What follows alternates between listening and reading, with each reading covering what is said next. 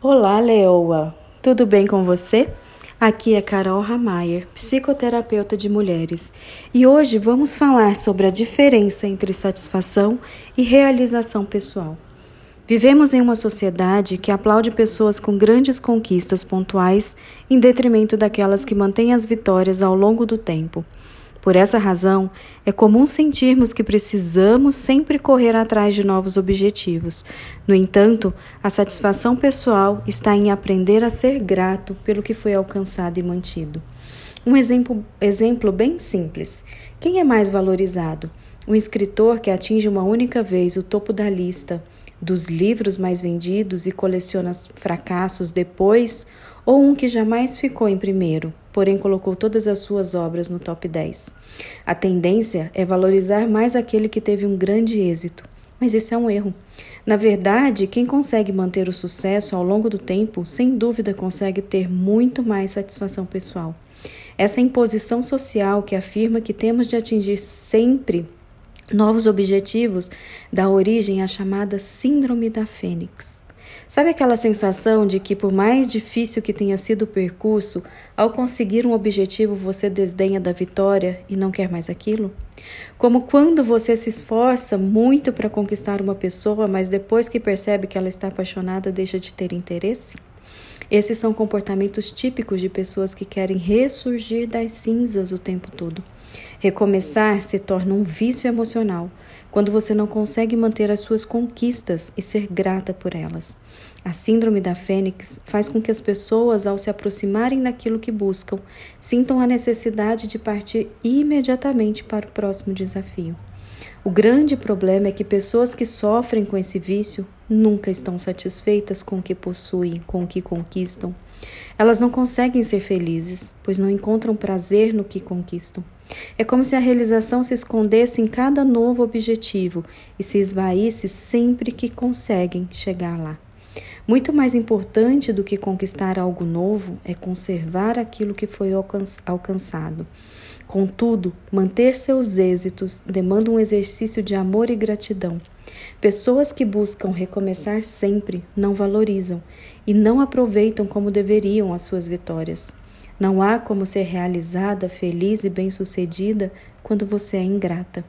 Manter as suas conquistas e ser grata por elas é fundamental para atingir a satisfação pessoal. Portanto, pare por um instante e faça uma reflexão. Quais são os triunfos que você tem abandonado quando os atinge? Para quais êxitos você não tem dado tanta atenção? Você consegue agradecer por tudo que já obteve até aqui? Responder a essas questões é o desafio que vai, de fato, trazer mais felicidade e sucesso para a sua vida. Há reflexões bem diversificadas sobre o que significa realização pessoal. Uma delas é a explicação dada pelo psicólogo Abraham Maslow sobre o mecanismo de motivação humana, conhecida como a pirâmide de Maslow. A ideia principal dessa teoria afirma que os seres humanos agem de maneira piramidal na base da pirâmide estão as necessidades básicas que servem para nossa satisfação, como comer, beber e, por fim, sobreviver. Uma vez atendida essas necessidades, a motivação se dirige para o próximo nível da pirâmide, ou seja, para a segurança pessoal, o trabalho e o vínculo familiar.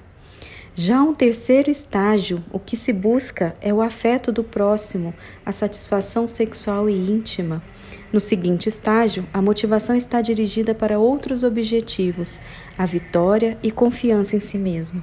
Por último, no alto da pirâmide, podemos mostrar a realização pessoal ou a autorrealização.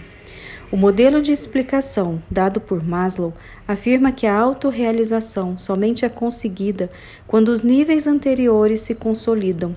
Esta ideia é prudente, pois não faz muito sentido que alguém busque, busque o bem-estar interior sem atender certas necessidades básicas.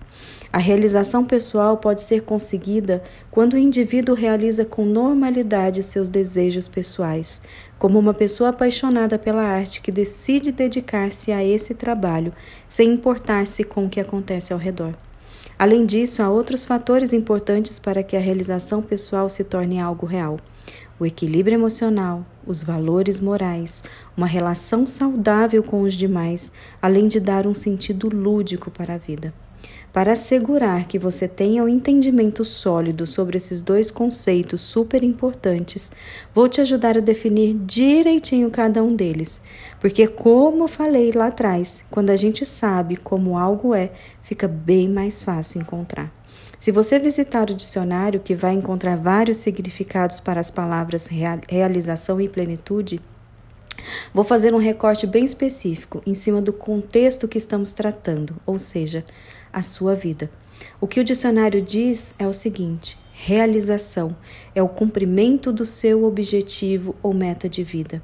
Satisfação é o estado que se acha em que você se acha completo, total, integral, inteira, cheia, de superabundância, de grandeza e de completude.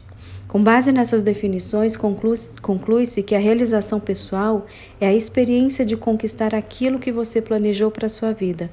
Já a plenitude de vida é a satisfação de constatar o que você conquistou e é o que você realmente queria conquistar.